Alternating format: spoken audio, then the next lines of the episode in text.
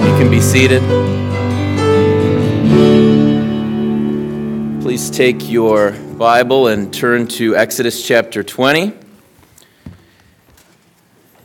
And our text this morning, the seventh commandment, is Exodus chapter 20, verse 14. Pastor Mike just read the entire pericope to us, so we'll just read the one verse. Exodus chapter 20, verse 14. The Holy Spirit says this You shall not commit adultery. This is the word of the Lord. Let's pray. Our Father in heaven, we ask that you would open up your word to us and that you would open us up to your word. We pray in the name of your Son, the Lord Jesus, and by the power of the Holy Spirit. Amen. In about a month, this May will mark 14 years since Bethany and I stood right here on this stage and made a marriage covenant together.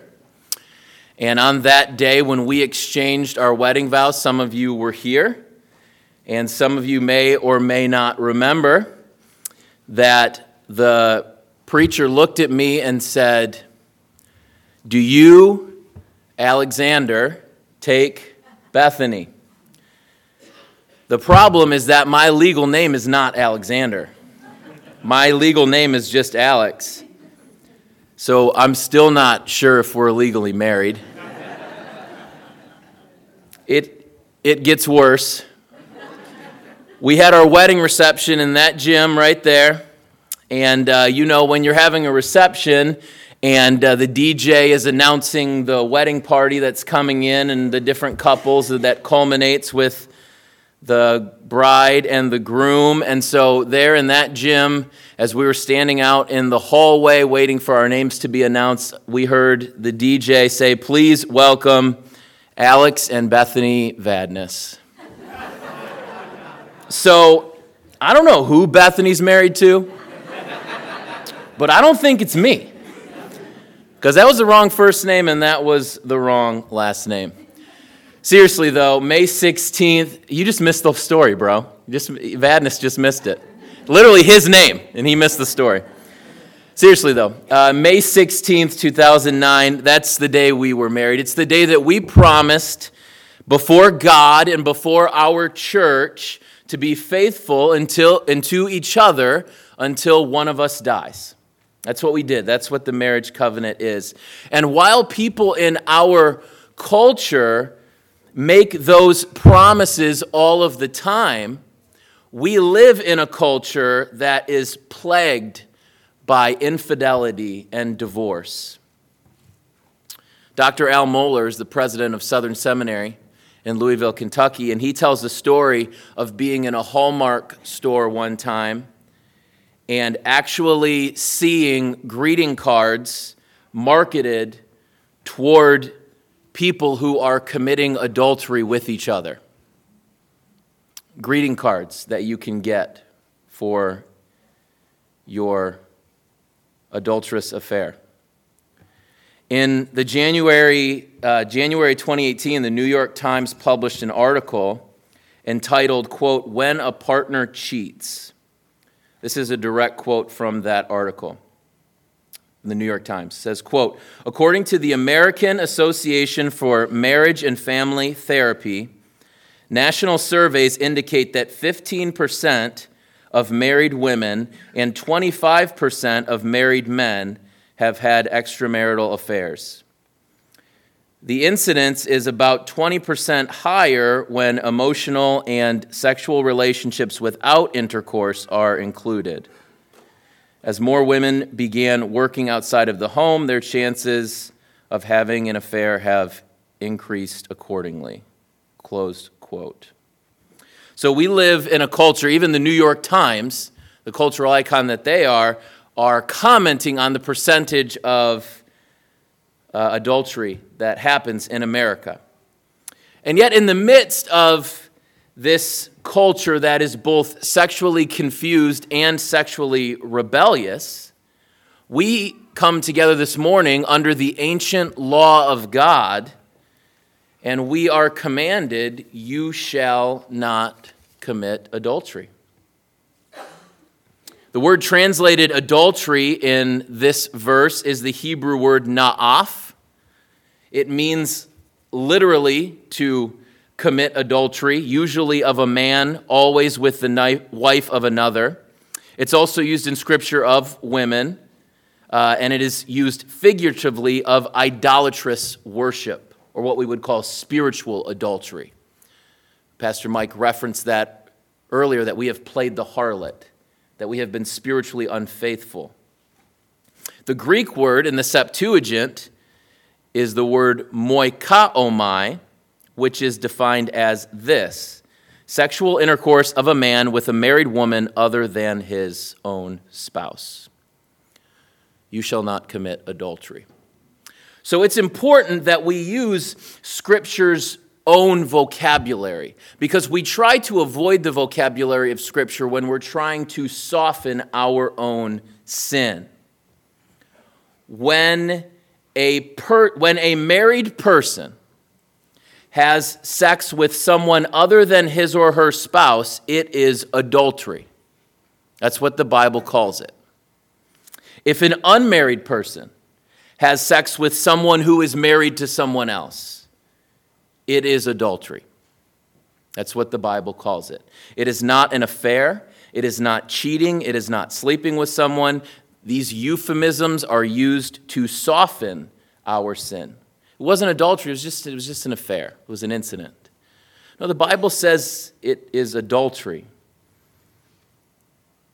And as we move through this second tablet of the Decalogue, the latter five of or the latter six, excuse me, of the Ten Commandments, these commandments are teaching us in a way how we are to love our neighbors as ourselves. We began with the fifth commandment, which is to honor your father and your mother. The fifth commandment serves as a bit of a bridge between the four commandments, speaking uh, primarily, though not exclusively, to how we love the Lord our God with all our heart, soul, mind, and strength, and the latter six, which command us how we are to love our neighbors as ourselves. The fifth commandment is a bridge between the two because parents represent God to their children. The sixth commandment then teaches us that we shall not murder. Pastor Kevin preached on this last week. This is important for all people in all societies because the most fundamental right that every image bearer has is the right to life. From the moment of conception until their deathbed. Now we come to the seventh commandment, which teaches us, You shall not commit adultery. And you can see the progression here as we're dealing with people from parents to life to now marriage. And marriage comes before stealing, and it comes before uh, coveting, and it comes before bearing false witness because marriage is at the very heart of human society civilization. The family is the foundation of every society, and marriage is the foundation of every family. Marriage is the foundation of every civilization because marriage is grounded in creation itself. In Genesis 1 through 2, after God created the heavens and the earth, the very first thing God did was officiate the wedding of Adam and Eve. Before there were nations, before there were corporations, before even there was the church, there was marriage. And when God created Eve from Adam, Adam and Eve then knew that they were made for each other. Adam and Eve didn't need a biologist or an equality officer to understand how the pieces fit together. From the very beginning, God created one man, and he said it was not good that the man was alone. And so God created one woman from that one man. And when Adam saw Eve, Adam knew two things. He knew that Eve was like him. Eve was not like the plants or the animals, she was like him. But Adam also knew that Eve was different than him. She was not man, she was woman. It's grounded in the order of creation. It's how God created us from the beginning. The New City Catechism teaches us that God created us male and female in his own image to glorify him. That is how and why God created us. But another reason why marriage is so intrinsically important is because of the nature of the marriage covenant. In marriage, two people become one flesh. Two people become one person, one family unit. Listen to what Karl Barth said of marriage. He said, Marriage may be defined as something which fixes and makes concrete the encounter and interrelation of man and woman in the form of a unique, unrepeatable, and incomparable encounter and relationship between a particular man and woman. Their encounter and relationship signifies, in this context, a life partnership. This partnership is not partial, but complete. Obviously, the, the most obvious way in which a man and a woman become one flesh in marriage is through sex. God created sex for pleasure and for procreation exclusively in the marriage of one man and one woman. And so, any sexual act that is not between a man and a woman who are married is sin. Any sexual act that is not between a man and woman who are married to each other is sin. Scripture is clear that fornication is sin. Fornication is refers to two people who are not married having sex. That is sin. The scripture is clear that living together apart from marriage is sin, that homosexuality is sin, that incest and bestiality and rape and child abuse and any sexual act committed between anything other than a man and a woman who are married to each other is sin. This reality is even more underscored in marriage. Because even though we can make broad application from the seventh commandment about sexual sin in general, and that can be helpful, while that's true, the seventh commandment is not speaking generally to sexual immorality, but the seventh commandment says, You shall not commit adultery. The consequences for adultery are far greater than any other sexual sin there is something qualitatively different when a marriage is defiled than other sexual sin. Because in adultery, the one flesh union is broken. Marriage is the most intimate relationship in all of humanity. Marriage is the only God approved relationship for sexual intimacy. Through that sexual intimacy, a husband and wife can become a father and a mother. Think about that. God has ordained that through the sexual love in marriage, that's the way in which He brings image bearers into the world. You think God takes marriage seriously? Think God takes sex seriously? In marriage, your life is shared, and in adultery, what you're doing is bringing a third person into that one flesh relationship. In adultery, the desires, emotions, and satisfactions that you're supposed to feel exclusively for one person are being given to another. How does adultery happen?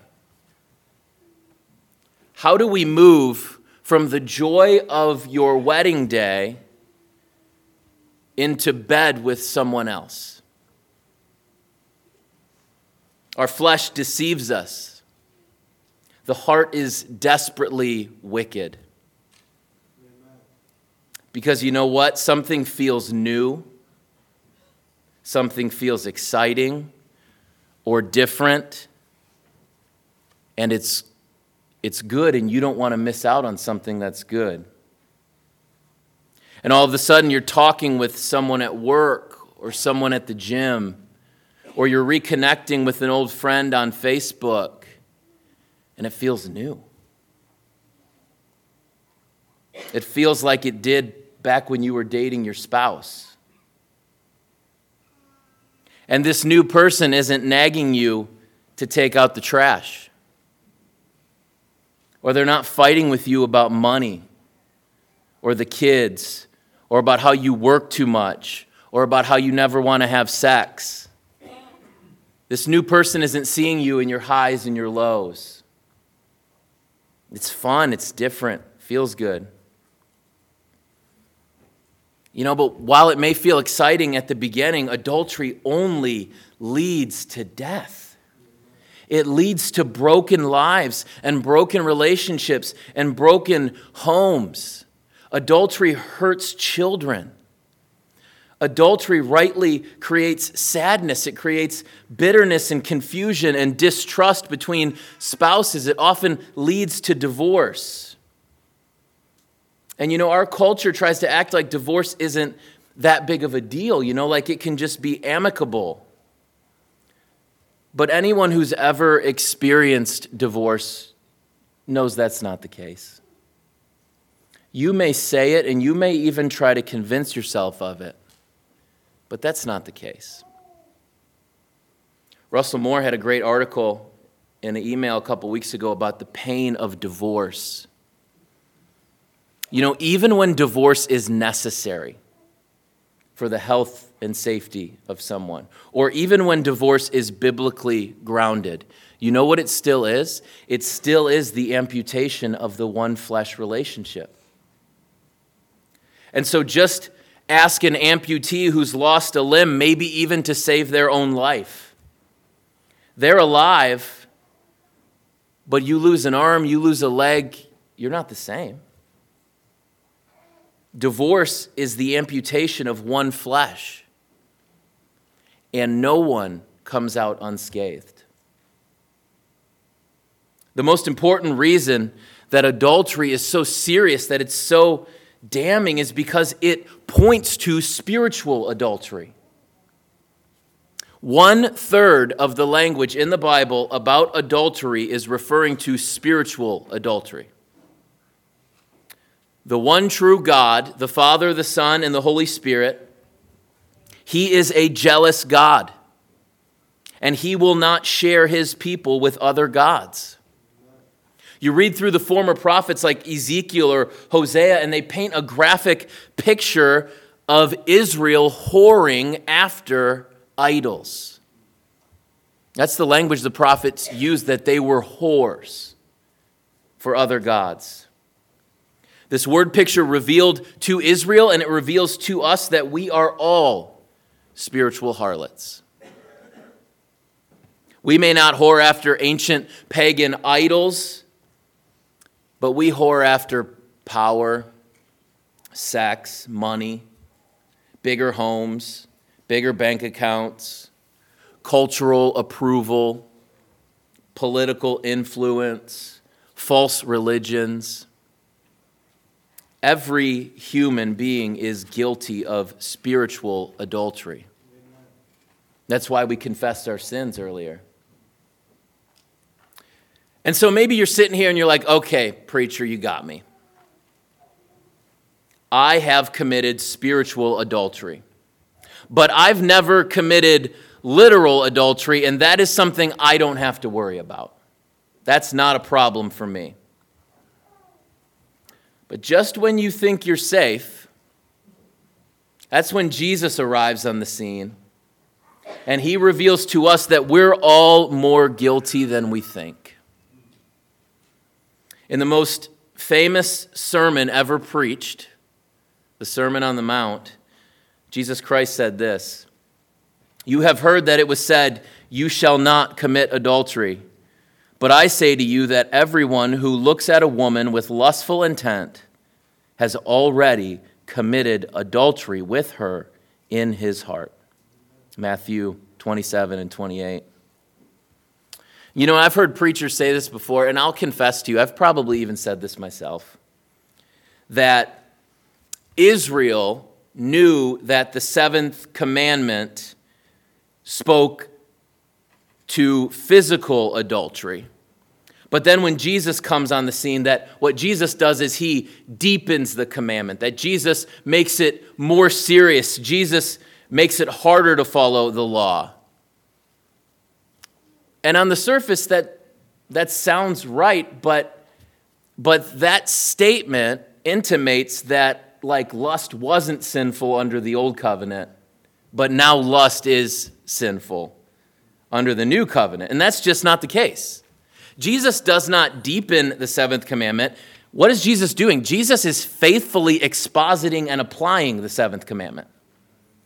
Jesus isn't doing something new. The preachers of old just weren't preaching it good enough. they, weren't, they weren't preaching this Christ centered message that Jesus comes to, to reveal to us. And so, Jesus, the exegesis of Jesus, reveals to us that when we lust after someone for whom we're not married, we commit adultery with him or her in our hearts. And just like that, we're all guilty. There's no doubt there are people in the gathering this morning who have committed physical adultery, but we all stand guilty of the seventh commandment because we've all committed adultery in our hearts when we have lusted after someone to whom we are not married. And before you take a defensive posture in your heart and mind. Say, oh no, not me. Before you do that, let me remind you that 1 John 1 8 says that if we say we have no sin, we deceive ourselves. And the truth is not in us. Don't deceive yourself. You know, that verse doesn't merely apply to people who think they've never ever sinned, people who think they don't have to ask for forgiveness. This verse applies to specific sins as well. And so, if you're trying to convince yourself, oh, I've never lusted before, not once, who are you lying to? Yourself and God? Don't deceive yourself. We are all guilty. But now some of you are probably thinking, okay, I'm guilty. But what's the big deal? Why does God care if I look but don't touch? I'm not actually doing anything with anyone. You know, lust is deadly for so many reasons. Lust fuels unhealthy comparison in marriage. And that yields conflict and it yields unmet expectations and it yields dissatisfaction. We live in a hyper sexualized society that tells us that the perfect woman looks like a Victoria's Secret model. And so then, for men, as we struggle and wrestle with our lust, instead of being drunk on the wife of our youth, which Scripture commands us to do, men can look at their wives who don't have a professional makeup artist and have had children, so they aren't a size zero. And men can look to other women for sexual fulfillment. Women, on the other hand, can read romance novels or watch romantic comedies or watch Hallmark movies, which paint the picture of the perfect man who lives for you and dies for you and looks like Chris Evans. And when you give your heart to that image, then your balding, overweight husband, who's sitting on the couch all Sunday afternoon watching football, Well, he just doesn't look as good. That's what lust creates, you see. Uh, let the hearer understand. What, so, what does that mean? We get unsatisfied with our spouses based on this arbitrary standard that the world just made up. Who gets to say what the perfect man or the perfect woman is? But we just submit to it.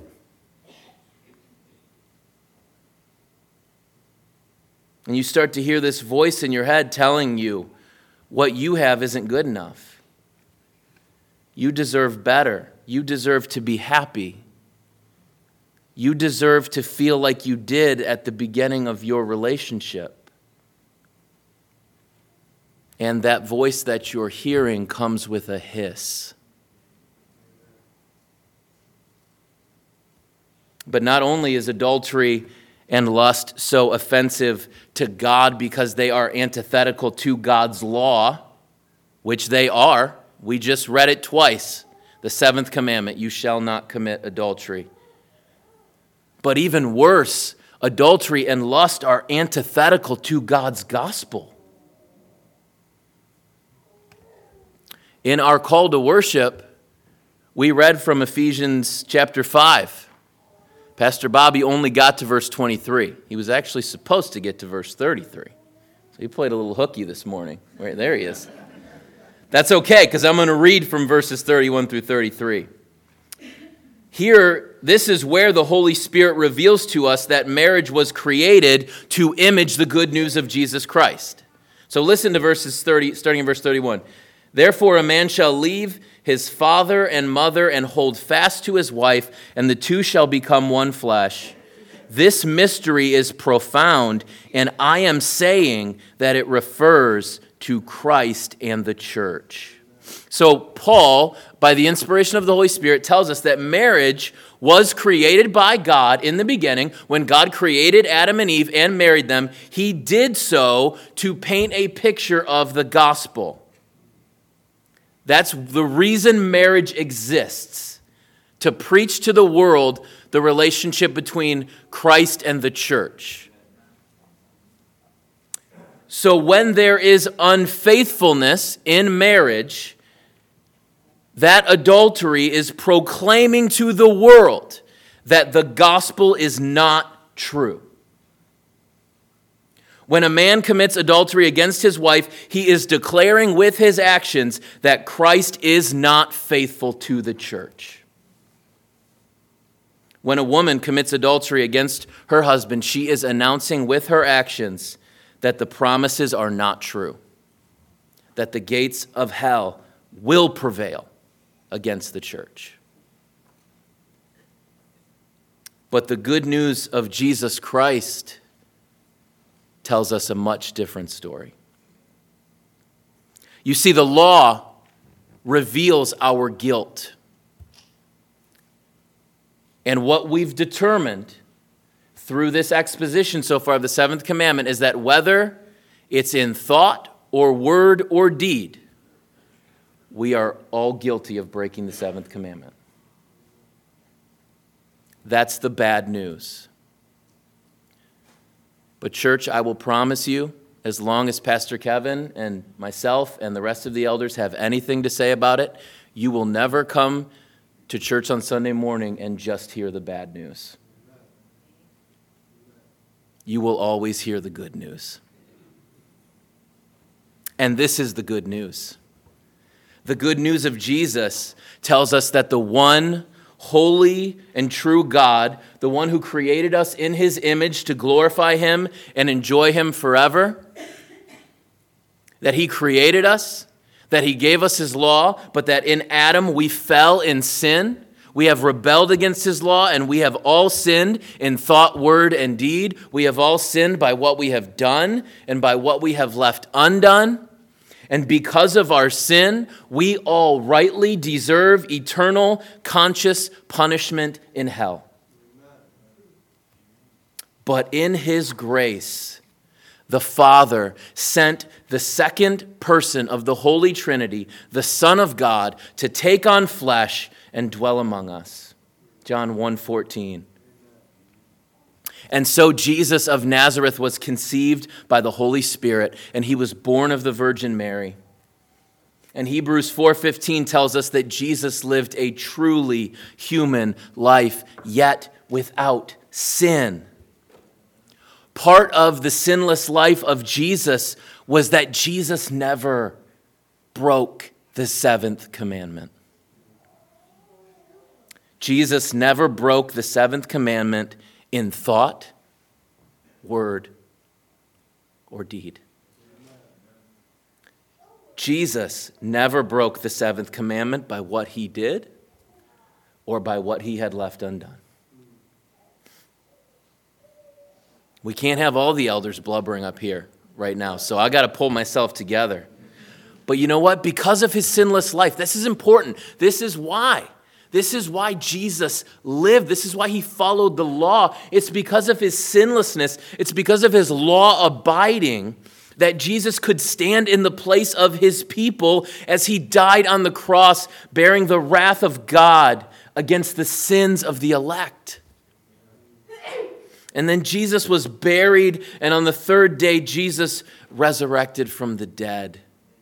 That's why we're here this morning, because it was Sunday morning that Jesus resurrected from the dead. And so, this is where we see Ephesians 5, the explanation of how marriage represents the gospel. Because it's in this sense that Jesus fulfills the seventh commandment. Jesus lived, Jesus died, Jesus resurrected in order to win back his bride from sin and death. The book of Revelation tells us that when Christ returns, he will finally and truly be wed to his people. We just sang about it in My Jesus, I Love Thee. Hard to not cry during that verse. Why? Because the church is the bride of Christ, and we will eternally enjoy the marriage supper of the Lamb with our groom for all eternity in the new creation. Sometimes it might be hard for us to understand what it means to be the bride of Christ, especially as men. What it means is that the friendship, the intimacy, the satisfaction, the safety, the partnership, the completion, the fulfillment, all of the things that we're meant to feel in marriage, we will feel fully and finally with Christ in his eternal kingdom. That is good news, isn't it? But it's only good news for those who will repent of their sin and believe this gospel. To repent means to acknowledge and to turn from your sin. To believe means to have the knowledge of who Jesus is and what Jesus did. And let me assure you, if you have been listening to this sermon thus far, you have all the knowledge you need. But you cannot merely know the details about who Jesus is and what Jesus did you must also acknowledge that they are true. You must assent to the validity of the truth claims of the gospel. You cannot merely understand that Christians believe this or that about Jesus. You have to believe this or that about Jesus. And while knowledge and assent are essential for faith, they are still not enough. You must take this knowledge and this assent, and you must transfer your trust to Jesus alone. And you know what? That's only something that you can know. The scripture gives us assurance, and we have brothers and sisters from which we can draw counsel. But only you can know where the trust of your heart lies. And the truth is, every person must trust in Jesus. Or else you will stand before Jesus on the last day, and he will be your judge, and he will not be your advocate. repent and believe in the gospel. For in Christ alone do we find the forgiveness of our sins and the promise of resurrection and eternal life. That's the only place. That's why the New Testament so adamantly repeats the phrase, in Christ, our sure and steady anchor. But it is also in Christ alone, through the power of the Holy Spirit, that we can even begin to try to keep the seventh commandment.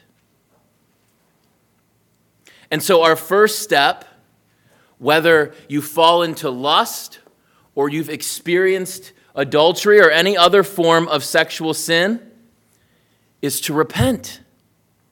Confess your sins, repent, and trust God's word when it says that if we confess our sins, Jesus is faithful and just to forgive us of our sins and to cleanse us from all unrighteousness.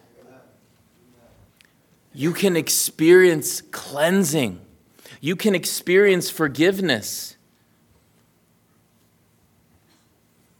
I, I read one theologian say one time that when we're living in sin,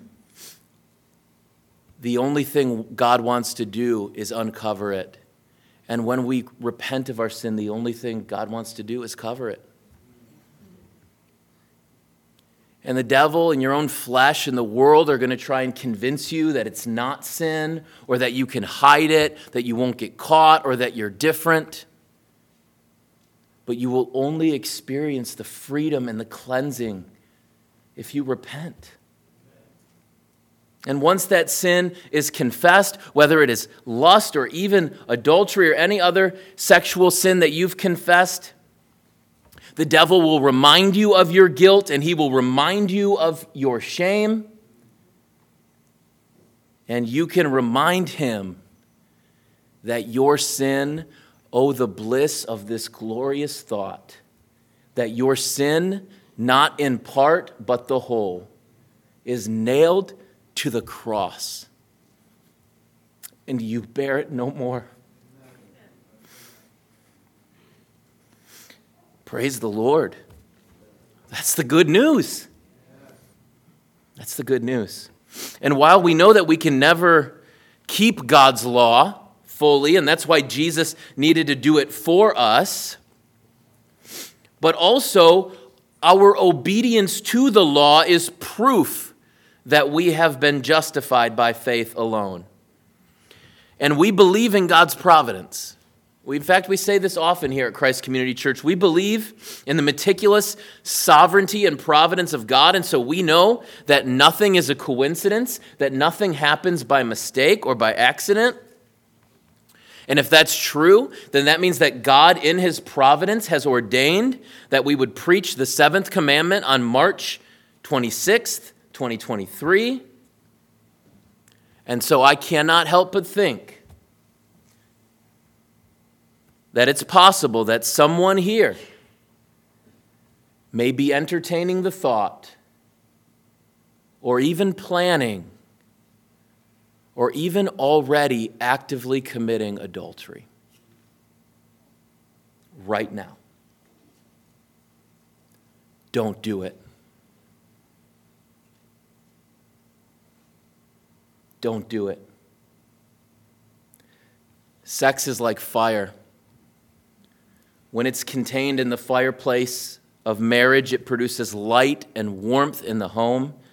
But when it is outside the fireplace, it burns the house to the ground. Do not burn your house to the ground.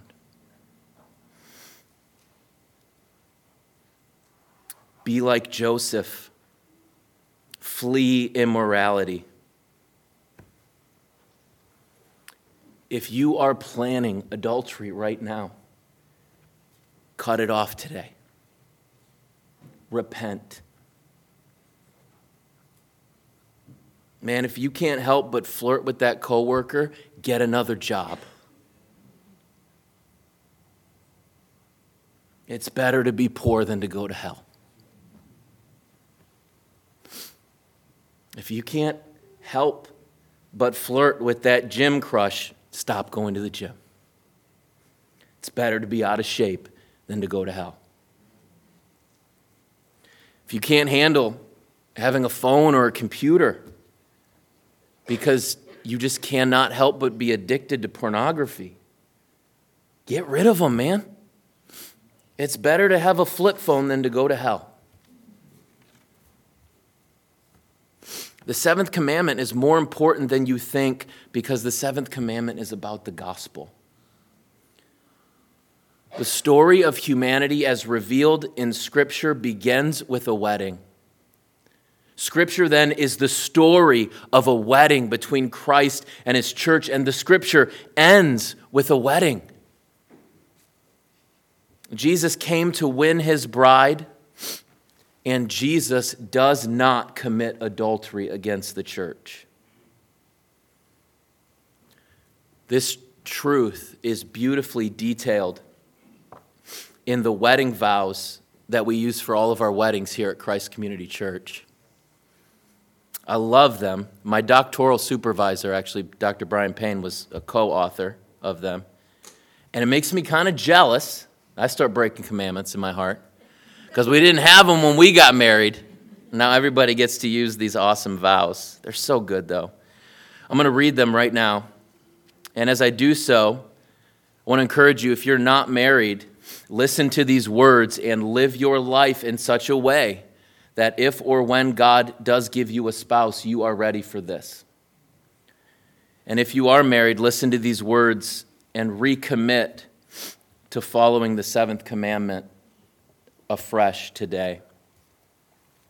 It says, I take you to be my spouse, to have and to hold from this day forward. For better or for worse, I will love you because Christ has loved me. For richer or poorer, I will be faithful to you because Christ has been faithful to me. In sickness and in health, I will care for you.